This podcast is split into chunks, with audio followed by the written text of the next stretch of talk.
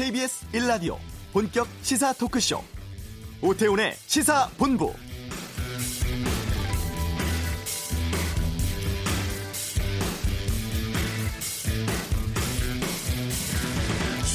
오늘 대서라고 하네요. 큰 더위라는 뜻답게 정말 덥습니다. 현재 강원도, 강릉, 양양, 고성, 속초 등에 폭염 경보가 내려져 있습니다.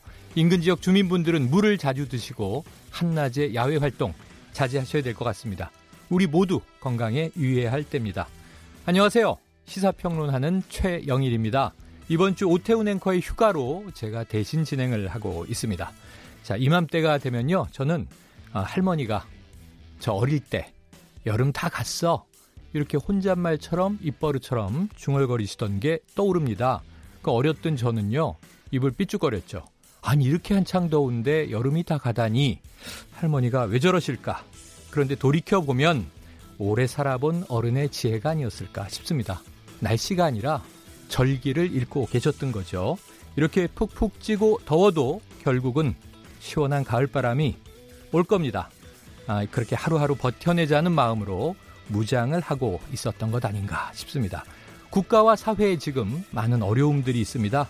힘드시죠? 하지만 좋은 날은 올 겁니다. 하지만 거저오는 것은 또 아니죠. 우리의 노력과 실천이 필요합니다. 바로 그 지혜를 찾아보기 위해서 오태훈의 시사본부 오늘도 달려보겠습니다. 잠시 뒤 이슈에서는요. 일본 참의원 선거 결과, 일본 현지 분위기, 도쿄 통신원을 연결해서 알아보겠습니다. 전문가와 함께 선거 결과 분석도 해봅니다. 2부 정치화투에서는 한일 군사정보보호협정 파기, 조국 민정수석의 SNS 논란 등 여야 의원들의 다양한 의견 듣겠습니다. KBS 일라디오 오태훈의 시사본부 출발합니다. 자, 이 시각 가장 핫하고 중요한 뉴스를 정리해드리는 방금 뉴스 시간입니다. 이 KBS 보도국의 박찬영 기자 나오셨습니다. 안녕하세요. 네, 안녕하세요. 휴가 잘 다녀오신 거죠? 네, 그렇습니다. 푹 쉬고 오셨기를 바라고요. 자, 일본의 수출 규제 조치를 논의할 WTO 일반 이사회 이례적으로 산업통상부의 관료가 참석한다고 하는데 오늘부터 시작되는 건가요? 네, 그렇습니다. 아, 오늘하고 내일 이틀간 회의를 하는데 우리 시각으로 오늘 오후 5시부터 시작될 것 네. 같습니다.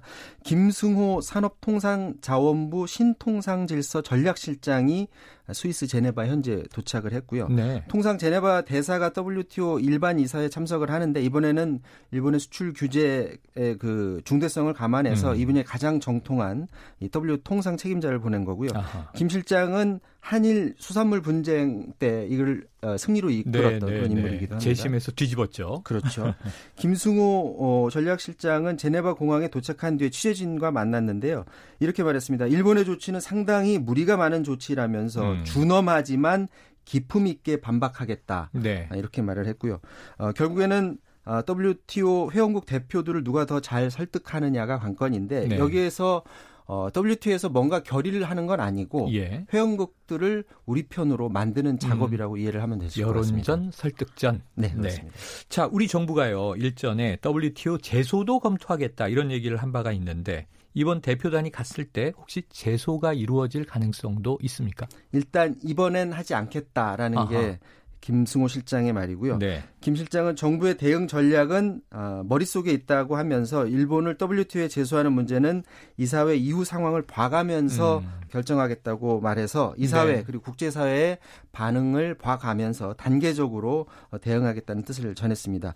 일본 정부가 다음 달에 우리나라를 전략물자 우대 국가 그러니까 백색 음. 국가에서 제외할 그럴 방침인데 이렇게 되면 아, 반도체 소재에 이어서 다른 품목의 수입 차질이 예상되는 그런 상황입니다. 여기에 대해서도 김 실장은 이렇게 말했습니다. 이미 세 건의 조치만으로도 WTO 규범의 정면으로 위반되는데 네. 화이트리스트 규제까지 확대하면 더욱 위반의 범위가 커지는 거다. 일본 정부가 신중하게 조치해 줄 음. 것을 기대한다. 이렇게 말했습니다. 그래요. 자, 이 WTO의 대응도 그렇지만 또 전방위적인 대응이 중요한 시점인 것 같습니다. 네, 그렇습니다. 뭐 일본의 이 공식 의견서도 보내고 미국으로도 통상교섭본부장이 날아가고.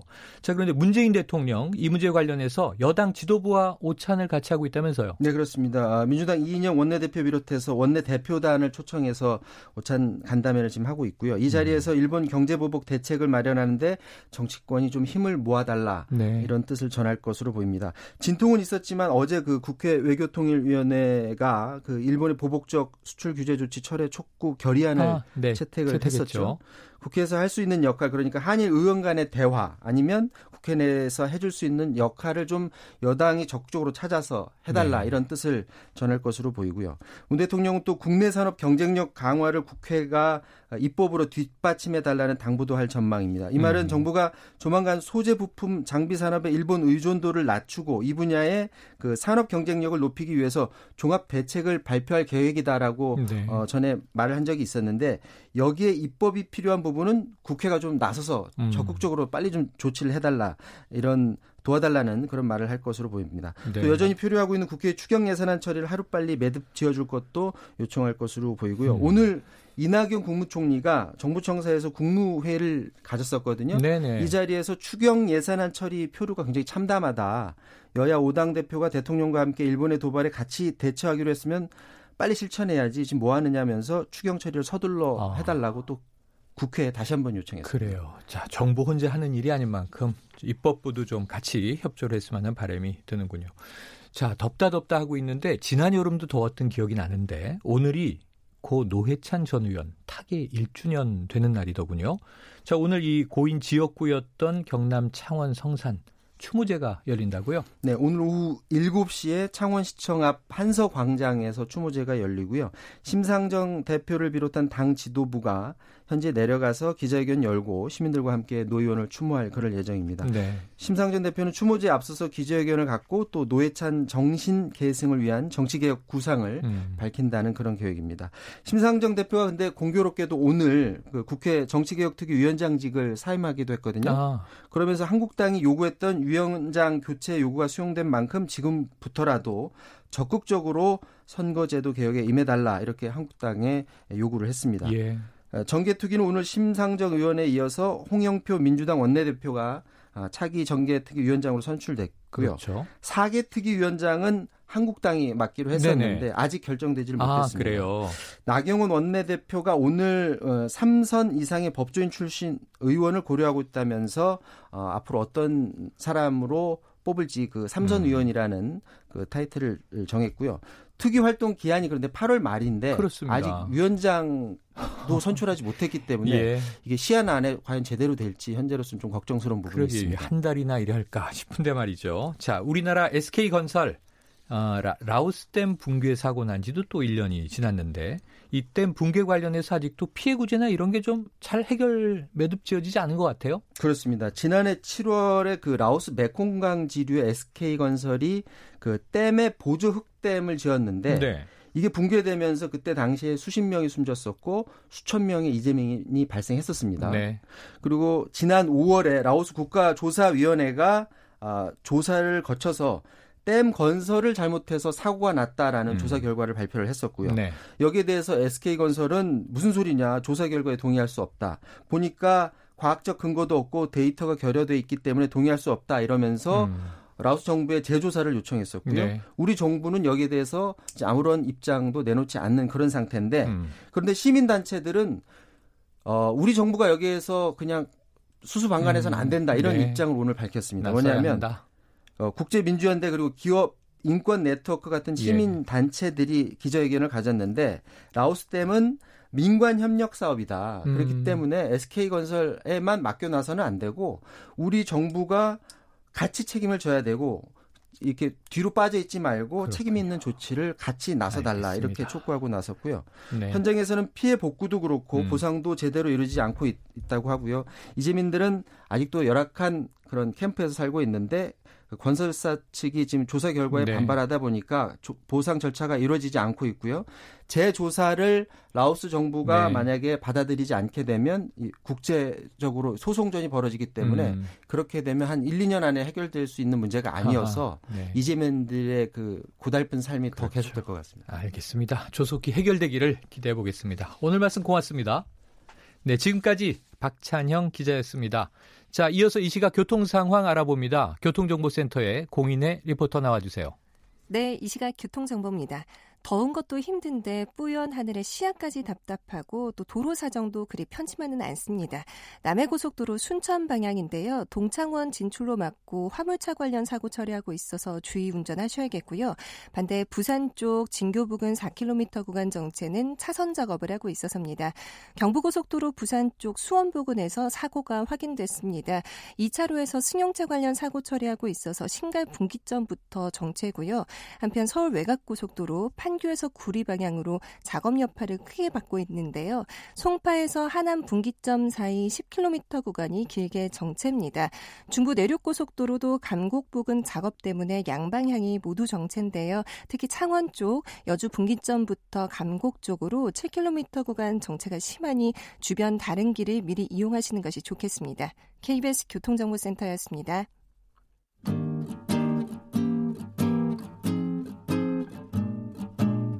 KBS 1라디오 오태훈의 시사본부 여러분의 참여로 더욱 풍성해집니다. 방송에 참여하고 싶으신 분은 문자 9730번으로 의견 보내주세요. 짧은 문자는 50원, 긴 문자는 100원의 정보 이용료가 붙습니다.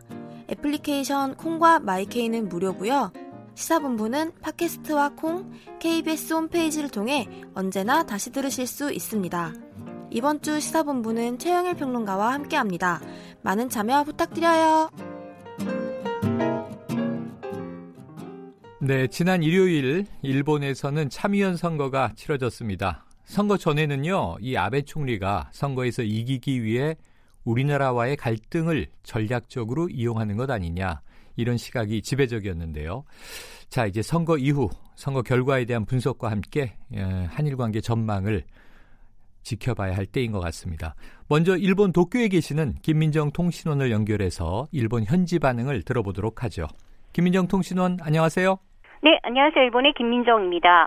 네. 자, 이 일본 참의원 선거 일단 자민당이 개헌선 확보는 못했습니다. 그 일본 언론들은 이번 선거 결과를 어떻게 분석하고 있나요? 네, 21일 치러진 참의원 선거에서 일단 여당 자민당이 열린여당 공명당과 함께 과반수를 획득을 하기는 했지만 헌법 개정에 필요한 3분의 2는 획득을 하지 못했습니다. 니케이 신문은 자민당이 단독 과반수를 차지하지 못했기 때문에 열린 여당인 공명당의 목소리가 강해질 것이라고 예측을 하면서 개헌에 대해서는 자민당이 얼마나 국민들에게 새로운 국가관을 어필할 수 있을지가 쟁점이 될 것이라고 지적했습니다. 있습니다. 아사히 신문을 살펴보면 입헌 민주당의 의석수를 7석 늘려서 17석이 되었고 자민당은 11석이 줄었다면서 야당이 건투했다고 보도했습니다. 그 원인으로 이제 입헌 민주당이 10월에 부가가치세 인상을 동결하고 여성 후보자가 이번에 절반 절반 가까이 되었는데요. 음. 이런 시대의 흐름을 잘 탄 점이 부각되었다고 분석을 했습니다. 요미르 신문은 일단 여당이 과반수가 되었지만 이번 이원의 안정된 기반을 정책 에 살려야 한다고 보도를 하면서 더불어 이제 자민당 정, 장기 집권의 실적을 강조하고 야당의 유동파를 끌어들이면 개헌도 가능하다고 내다봤습니다. 그래요. 자, 이 우리나라 언론들은요. 자민당이 개헌선 확보에 실패한 것에 대해서 일본 국민들이 개헌에 느끼는 거부감이 아직 크다. 이런 분석을 내놓기도 했는데 자, 실제 일본 국민들이 전쟁 가능한 국가가 되는 것 어떤 생각 가지고 있습니까?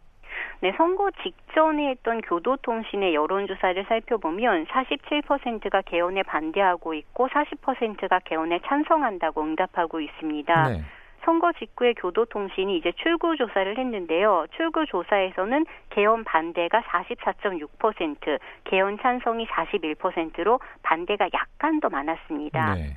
조금 더 자세히 살펴보면 자민당에 투표한 사람의 68%가 개헌에 찬성하고 있었고 입헌 민주당에 투표한 약 85%가 개헌에 반대했습니다. 음.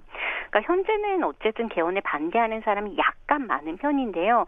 다만 이제 자위대가 회의에 자위대를 파견을 하거나 한 직후에 다시 조사를 하면 개헌에 반대하는 사람들이 더 증가를 하기도 합니다. 네, 그렇군요. 자, 지금 한국에서는 일본 제품 불매 운동 아주 뭐 들불처럼 거셉니다. 저가 항공사가 일본행 여객기 운행을 축소하고 있다. 이런 보도도 나왔고요. 어, 그러면 일본 사람들은요, 이 한국에서 불매 운동 벌어지는 것 어느 정도 알고 있습니까? 일본의 언론들은 정말 간략하게 한국의 불매 운동을 전하고는 있는데 아직까지는 주요 언론들이 그 타격을 그렇게 심각하게 다룰 만한 정도는 아닙니다. 단지 몇몇 자극적인 기사를 보도하는 주간지나 일간지들이 보도를 하고 있는데요. 뉴스 포스트 같은 일간지는 6년 연속 셰어 1위였던 유니클로가 불매 운동을 한 후에 한 주 동안 매상이 17%나 감소했다라고 음. 보도를 하고 있고 또 현재 일본산 맥주의 수출의 60%를 한국이 차 지를 하고 있는데 앞으로 일본산 맥주의 매상도 타격을 받을 것이다라고 보도하고 있습니다. 네, 아직은 좀 보도가 간단하다는 말씀인데 네, 그럼 이 한국의 불매 운동을 보도로 접한 일본 시민들의 반응은 어떻든가요? 뭐 일단 인터넷에 글을 올리는 사람들은 일본에서도 매우 극단적인 성향이 강한데요. 네. 이런 사람들은 뭐 한국의 물건을 파는 것 자체가 잘못이다, 반일 운동이다, 또 할 수 있으면 해보라라고 으름장을 놓기도 하고 있고 네. 한편 이제 일본 대사관 앞에서 이제 방화 테러가 벌어지고 또 음. 부산 일본 대사관에 이제 대학생들이 침입을 한 그런 일도 있었는데 네. 이런 일들이 이어지면서 한국의 비사를 강화해야 한다라는 목소리도 음. 지금 높습니다. 단지 이제 제가 실제로 만나는 평범 평범한 일본 사람들은 한국에 불매운동 하고 있다는 것 자체를 잘 모르고 있고요. 음. 그리고 그것보다 그 이전에 한국에서 어떤 유니클로 같은 일본의 브랜드나 일본의 소설 등이 그렇게 인기가 있다는 것 자체도 잘 모르는 사람들이 태반입니다. 하하, 그렇군요. 예, 흥미로운 지점들이 있고 보도가 좀 부추기는 경향이 있는 것 아닌가 하는 생각도 듭니다. 자, 오늘 말씀 고맙습니다. 네, 감사합니다. 네, 지금까지 도쿄의 김민정 통신원이었습니다. 자, KBS 제일라디오 시사본부 이 지금 도쿄의 분위기까지도 저희가 들어봤고요. 이어서 진창수 세종연구소 일본 연구센터장을 연결해서 일본 참의원 선거 결과와 향후 한일 관계 전망에 대해서 들어보겠습니다. 자, 센터장님 나와 계십니까? 예, 예, 안녕하십니까. 네, 안녕하세요. 네. 자, 이 일본 참의원 선거 결과 말이죠. 예. 이 일각에서는 자민당이 개헌 발의선 확보를 못했으니까 실패다. 네. 또이 과반은 넘었으니까 성공이다. 그러다 네. 보니까 이제 헤드라인이 뭐 절반의 성공 혹은 네. 반쪽짜리 승리 뭐 이런 얘기가 많은데요. 네. 자, 센터장님 전문가시니까 좀 냉정한 네. 평가를 듣고 싶습니다. 그러니까 개헌 세력의 3분의 2를 넘지 못하는 것은 이전부터 다 알고 있는 결과라고 봐야 되죠. 네. 그러니까 일본에서 선거에 임하기 전에 3분의 2가 되지 않을 것이라고 생각을 했, 던 거고 네. 그렇기 때문에 자민당의 기본적인 생각은 과반수를 획득하면 이번 선거에서 승리했다라고 음. 생각을 하고 있습니다. 네네.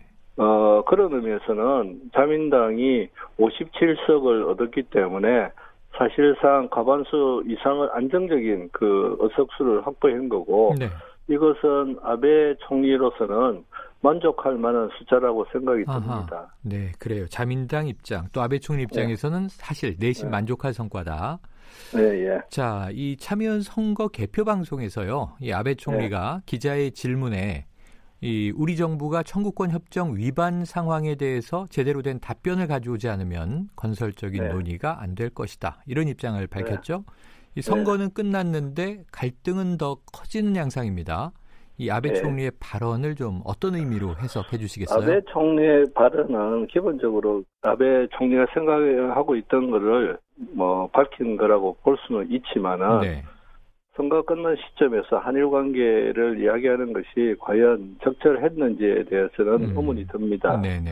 그리고 어 아베 총리의 생각을 어 조금 더 변함이 없다는 메시지를 한국에 전하고 싶은 생각이 있었을 거라고 보고 네.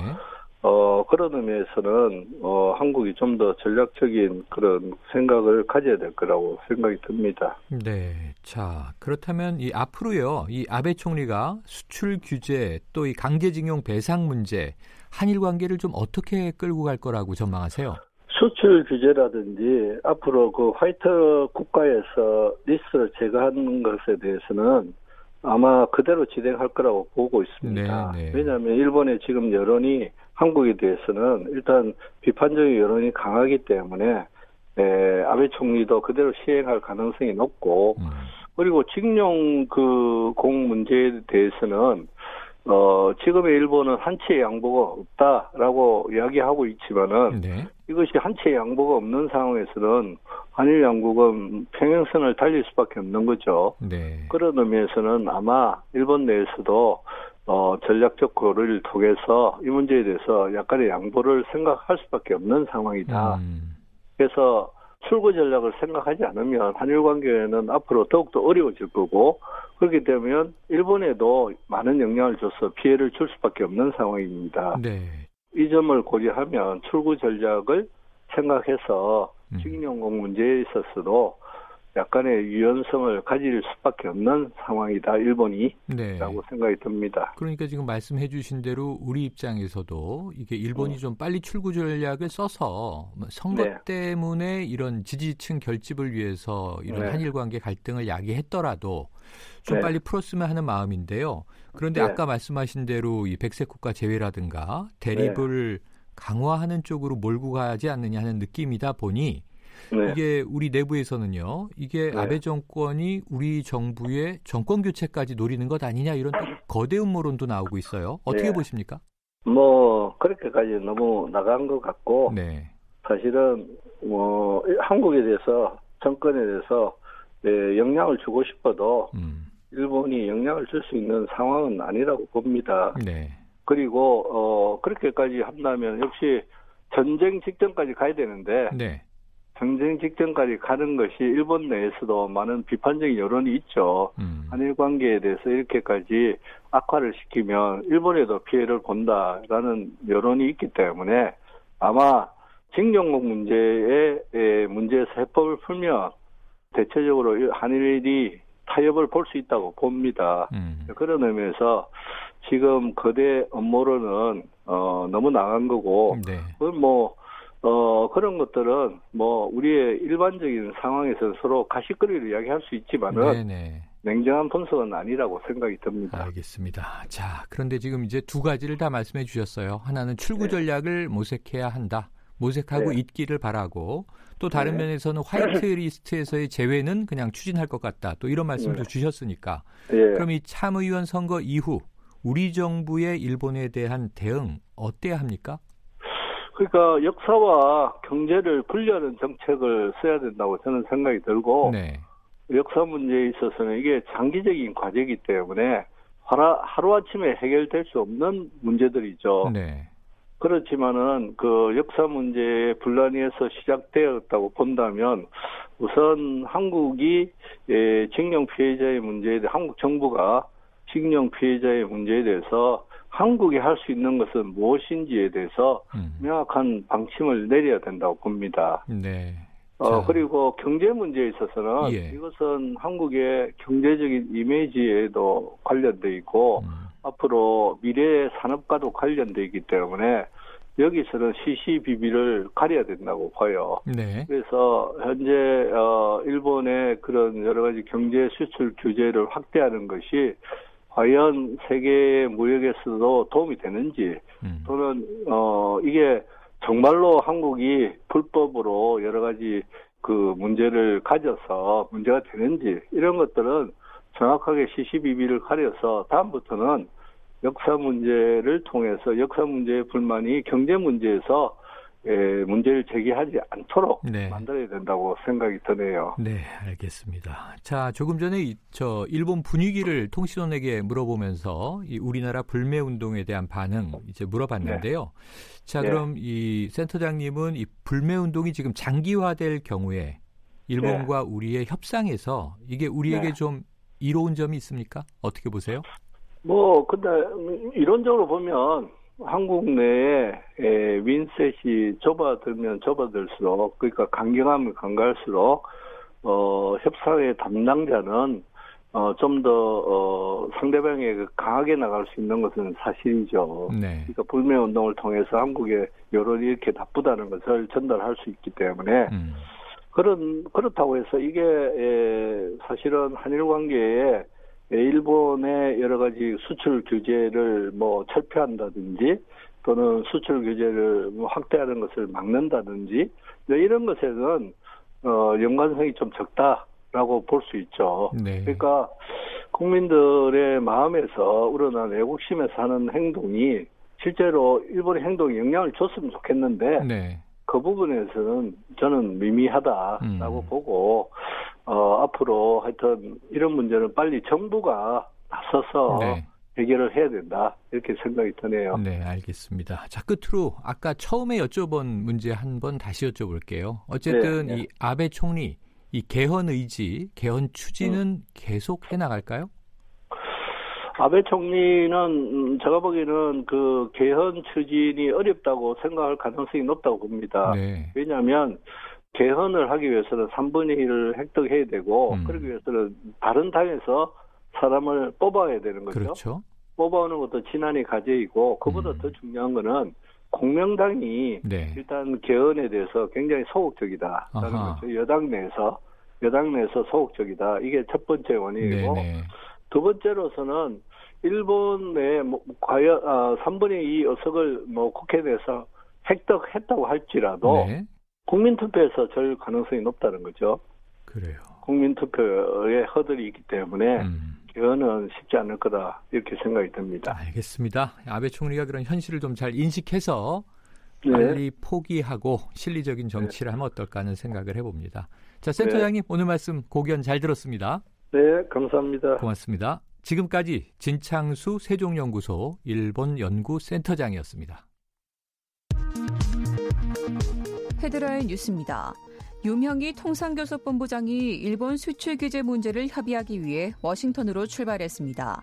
유 본부장은 일본의 수출 규제가 미국 기업뿐 아니라 글로벌 value chain에 미치는 영향에 대해서 적극 설명할 예정이라고 밝혔습니다. 오늘 오전 러시아 군용기가 독도 인근 영공을 두 차례 침범해 우리 공군 전투기가 경고 사격을 했습니다. 이에 앞서 다른 중국 군용기 두 대와 러시아 군용기 두 대도 우리 방공 식별구역 카디지에 진입했다고 합참은 밝혔습니다. 김성태 자유한국당 의원이 딸의 KT 정규직 합격을 검찰이 뇌물수수 혐의로 기소한 것에 반발해 1인 시위를 벌이고 자신에 대한 검찰의 기소는 정치공학적 기소가 본질이라고 주장했습니다. 가습기 살균제 사태에 대한 검찰의 재수사가 마무리됐습니다. 유해 가습기 살균제를 제조 판매한 SK케미칼 홍지호 전 대표 등 8명이 구속 기소되고 26명이 불구속 기소됐습니다. 지금까지 헤드라인 뉴스 정원나였습니다.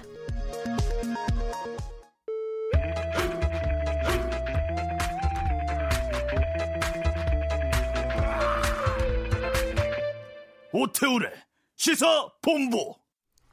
네, 지난주 목요일에 한국은행이 기준금리를 전격 인하했습니다. 기준금리를 0.25%포인트 낮춰서 연 1.5%로 결정을 했는데요. 이 기준금리를 내린 것이 지난 2016년 6월 이후 3년 1개월 만에 일이라고 하네요. 이런 전격적인 인하의 배경은 무엇일까? 또 이번 조치가 우리 경제는 어떤 영향을 줄 것인가? 자, KBS 일라디오 오태훈의 시사본부 매주 화요일 알기 쉽게 경제 뉴스를 풀어주는 코너입니다. 경제 브리핑. 참 좋은 경제연구소 이인철 소장님을 모시고 관련 이야기 나눠보겠습니다. 이 소장님 어서 오세요. 네, 어서 오세요. 축하드립니다. 네. 네, 꽤 차세요. 고정으로. 오태훈 앵커 휴가 중에 말이죠. 네. 지금 이 닷새 중에 이틀째 가 지나고 있습니다. 이 소장님 뭐 고견은 저도 매일매일 잘 경청하고 있는데 오늘 이렇게 직접 뵙고 여쭤보게 되니까 좋네요. 자, 한국은행이 기준금리를 내렸어요. 네. 그리고 경제 성장률 전망치도 대폭 하향 조정했습니다. 이 깜짝 금리 인하를 단행한 한국은행의 속내. 작가님은 속내라고 써놨는데 음. 뭐 한국은행의 속내. 의도는 뭡니까? 그 한국은행이 창립한 게 1950년 6월 12일이에요. 어, 전쟁 직전이네요. 맞습니다. 2주 네. 정도 전에 어허. 이제 만들어졌는데 아, 창립 후에 이제 반세기 넘게 한국은행이 사실은 제 기억으로는 미국에 앞서서 금리를 내리거나 올린 것은 이번이 처음입니다. 아하. 음, 우리나라가 이제 기축 통화 국가가 아니다 보니까 그렇죠. 늘 후행적으로 선진국들의 통화 정책을 본 이후에 행동이 음. 옮겼었는데 그래서 당초 전문가들은 7월에 미국이 먼저 금리를 내리고 그걸 본 이후에 8월에는 한국은행이 금리를 내릴 것이다라는 전망이 압도적으로 많았어요. 네. 근데 허를 찔렀습니다. 음. 이게 한국은행의 역할이 금리를 내리는 효과라는 건 예측 불허가 가장 좋거든요. 네, 네. 그래서 내릴 거면 차라리 앞서 내린다라는 건데 그만큼 현재 한국은행이 판단하고 있는 위기 의식이 굉장히 좀 강하다라는 건데 네. 실제로 이 한국은행의 위기 의식을 알 수 있는 대목이 올해 성장률 전망치를 종전 전에 2.5%에서 2.2%로 음. 무려 0.3%포인트나 낮췄어요. 네, 네. 정부나 한국은행이 성장률을 조정할 때는 주로 0.1, 음. 0.2도 굉장히 보수적으로 네. 움직였을 때예요. 그러면 0.3% 인하 폭이 얼마나 큰 거냐? 음. 이게 메르스 파동과 이제 조선업 구조 조정이 맞물렸던 2015년 아, 이후 4년 만에 위기고요. 음. 그러다 보니까 지금 반도체 가격이 줄줄이 떨어지고 있어요. 네. 뭐 수출 좋지 않죠. 내수, 소비 여기다 G2 무역 전쟁은 1년을 넘게 지속되고 있고요. 또 일본까지 수출 규제에 가세하다 보니까 경기 하강 속도가 하반기에 더 가팔라질 수 있다라는 겁니다. 네. 이런 측면에서 이 선제적으로 저 금리를 내려서 경기를 부양하겠다라는 의도입니다. 음, 그렇군요. 그런데 이런 와중에 지금 일본의 경제 보복 등 대외 불확실성은 뭐 여전하거나 혹은 좀 높아지고 있는데 자, 벌써부터 또 들려요. 연내 추가 금리 인하할 가능성이 있다. 맞습니다. 그렇습니까? 지금 금통위원 7명이죠. 네. 이번 만장일치가 아니었어요. 6대 1이었습니다. 아. 금리를 동결하자는 게 한 명이 있었어요. 아, 그렇군요. 소수 의견이 됐네요. 맞습니다. 직전 금통위와 비교하면 반대예요. 어. 직전에는 금리를 내려야 한다가 한 명이었거든요. 예. 그만큼 불과 2, 3개월 사이에 분위기가. 상황이 굉장히 급반전하고 있다는 네. 거죠. 자, 그러면 한국은행이 제시한 올해 성장률 전망치 2.2%는 과연 과거 추세로 보면 어느 정도냐? 음. 이게 2009년 글로벌 금융위기 직후였던 2002년 이후 10년 만에 가장 낮은 성장률이라는 겁니다. 네. 연도별로 거슬러 올라가게 되면 2017년이 3.1%로 정점이에요. 예. 2018년 2.7 지난해 올해 뭐 한은의 성장률이 맞는다면 2.2 음. 내년에는 뭐 1% 중반 얘기도 나오고 있거든요. 네. 이렇게 되면 3년 내지 4년 가까이 경기가 하강 국면을 지속할 수 있다는 겁니다. 네. 그래서 이주열 총재가 이제 금리 인하 가능성을 정말 이제 시사한 것도 눈여겨볼 음. 대목인데 이 총재는 뭐라고 얘기했냐면 이제 이번 통화 정책의 효과를 보고 경제 상황에 따라서 가장 적합한 판단을 하겠다라는 거예요. 네. 그러면서 오늘 또 뭐라고 얘기했느냐? 예. 아, 일본의 조치가 장기화되면 음. 통화 정책을 좀 변경을 고려할 수밖에 없다. 굉장히 직접적으로 시장에 영향을 줄 수 있는 발언을 했거든요. 네. 자, 이렇게 되면 이르면 4분기 이내에도 금리를 내리거나 아니면 늦어도 내년 초에는 다시 금리를 내릴 수밖에 없는데 역시 금리 인하 타이밍의 변수는 미국입니다. 네. 미국이 과연 이번 달 금리 정말 내리고 연, 연말에 가서 더 내릴지 이런 것들을 좀 지켜본 후에 액션에 들어갈 것으로 보입니다. 알겠습니다. 자, 이 한국은행이 금리 인하 영향으로 한국은행이 금리 인하 영향으로 시장에 당연히 파장이 있을 텐데 시중은행의 예금과 적금 금리 자 줄줄이 낮아지고 있다는데요? 그렇습니다. 어제 한 인터넷 전문은행이 연 5% 정기 예금 특판 상품을 내놨어요. 높은 거잖아요. 예, 예. 이 지금 방송 출연 1순위니까 어제 네. 하신 거 아니에요? 혹시 11시에? 저는 몰랐어요. 그 정보 자체를. 돈은 많은데. 어제 알려주시죠. 아, 적금 정도야 될 수 있죠. 어제 오전 11시 네. 판매창이 열리자마자 1초 만에 100억 원 한도가 마감이 아, 됐어요. 어제 오전 11시에. 네. 1초 만에요? 네, 1초 만에. 가능한 일입니까? 그러니까 시중에 투자처를 찾지 못한 부동자금이 그만큼 많다는 의미도 되고요. 아하. 또 일각에서는 이러니까 이거 조작 아니야. 어떻게 100억 한도라고 하는데 1초 만에 그게 그러게요. 만탄이 되느냐. 이런 것 때문에 이제 청와대 이제 청원까지 등장했는데 어, 이거 조사해달라. 네. 어쨌든 지금 22일자로 지금 은행별 예금 금리와 대출 금리를 비교해 주는 사이트가 있어요. 네. 전국 은행 연합회입니다. 아. 이 사이트에 들어가 보면 22일자 제가 이 자정에 확인을 했는데 연 2% 예금 금리 상품이 한 3, 40여 개 가운데 있다 없다. 없다. 이게 지방은행하고 인터넷 전문 은행을 제외하면 딱 한 개가 있습니다. 아, 하나 있습니까? 네. 어, 어딘지 궁금해지는데요. 이 1년 만기 예금 금리가 낮게는 네. 연 1.45%까지 떨어졌어요. 아, 뚝뚝 떨어졌군요. 그러니까 1.5%가 기준금리, 한은의 기준금리보다 그렇죠, 그렇죠. 낮다는 거 아니겠습니까? 그러게요. 이 얘기는 예를 들어서 시중은행에다 천만 원을 맡겼다. 네. 이러면 1년 이후에 이자 소득세 15.4%를 떼요. 음. 이 얘기는 연간 한 10만 원 남짓 정도 손에 쥘수 있다라는 아, 얘기거든요. 네. 뭐 그럼 대출 금리는 어떠냐? 대출 금리는 떨어지는 데는 음. 좀 시간이 걸릴 것으로 보입니다. 네. 왜냐하면 주택담보대출의 절반 가량 이제 코픽스 금리와 연동돼 있는데 음. 이 코픽스 금리는 매달 중순 한 번 발표돼요. 아. 그러다 보니까 약간 시차가 발생할 것으로 보이고 또 은행들은 이런 이 금리 내릴 때는 예금 금리는 정광, 정광석가처럼 내리지만 꼭 그렇더라고요. 대출 금리는 조금 가능한 늦게 반영을 해서 예대 마진 차를 좀 확대하려는 이제 될 의도도 있기 때문에 음. 좀 시일이 걸릴 것으로 보입니다. 금리와 유가가 꼭 그렇게 움직이더라고요. 자, 그럼 기존 대출자들이 말이죠. 이 대출 갈아타야 되나 고민하는 분들 많으실 텐데 좀 조언을 주신다면 어떻습니까? 그렇습니다. 크게 한 세 가지 정도를 고려해 보셔야 되는데 우선 이제 내가 중도 상환소를 수수료를 물어야 되는 대상인지 여부입니다. 네. 기존 대출을 받은 지 3년이 지났다면 상관이 없습니다. 중도상환 수수료 없이 저금리 대출로 갈아타기가 가능한데 음. 문제는 대출받은 지 3년 이내 채 안 됐다. 이럴 경우에는 대출 기간에 따라서 중도 상환 수수료를 물어야 합니다. 네. 이게 기간에 따라 다른데 이 전체 대출 금액의 한 1% 남짓이기 때문에 음. 따져봐야 하고요.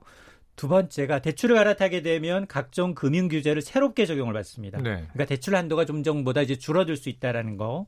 그리고 세 번째가 이 변동형 주택담보대출의 기준이 되는 신코픽스 금리가 음. 이 도입 7월 도입이 되면서 신규 대출자의 경우에는 0.3% 포인트 정도 대출 금리 하락이 발생을 했거든요. 네. 그러니까 이 상품은 갈아탈 경우에는 종전 한도 그대로 유지되는 이 특징이 있기 때문에 음. 이거 활용할 필요가 있고 무엇보다도 중요한 건 한국은행이 추가로 금리 인하를 예고한 만큼 네. 이게 서둘 필요가 없다. 아. 좀 더 연말까지는 긴 호흡으로 봐도 된다라는 예, 겁니다. 연말까지는 조금 기다려봐도 좋겠다. 자, 이게 한국은행의 금리 인하, 한 우리 국가의 뭐 경제가 워낙 복잡성이 높다 보니까 또 정부의 재정 정책도 함께 움직여줘야 되지 않나 싶은데 지금 추경 예산안은 뭐 국회 벽을 넘지 못하네요. 지금 어떻게 될까요? 그렇습니다. 6월 임시국회에서 추경 처리가 무산이 됐습니다. 이제 서로 여야 모두 내탁 공방만 하고 있는데 이러다 보니까 추경이 4월 25일이에요. 네. 거의 3개월로 흘렸습니다. 이게 추경 이렇게 지연되다 보니까 이게 취지가 뭐였지? 음. 사실 경기 부양과 맞아요. 재난에 대한 복귀용이었거든요. 특히나 일본 규제가 이제 폭주하고 있기 네. 때문에 하루 빨리 대승적 차원에서 음. 이제 통과가 돼야겠습니다. 네, 오늘도 알기 쉽게 경제 뉴스 풀어주신 참 좋은 경제연구소 인철 소장님 고맙습니다. 네, 감사합니다. 자, 오태훈의 시사본부 1부 순서는 여기까지입니다. 잠시 후 2부 정치화투에서는 미 볼턴 보좌관의 단독 방한 또 정치권 현안들을 두 현직 의원과 이야기 나눠보겠습니다. 잠시 후 2부로 돌아올 테니까요. 멀리 가지 마세요.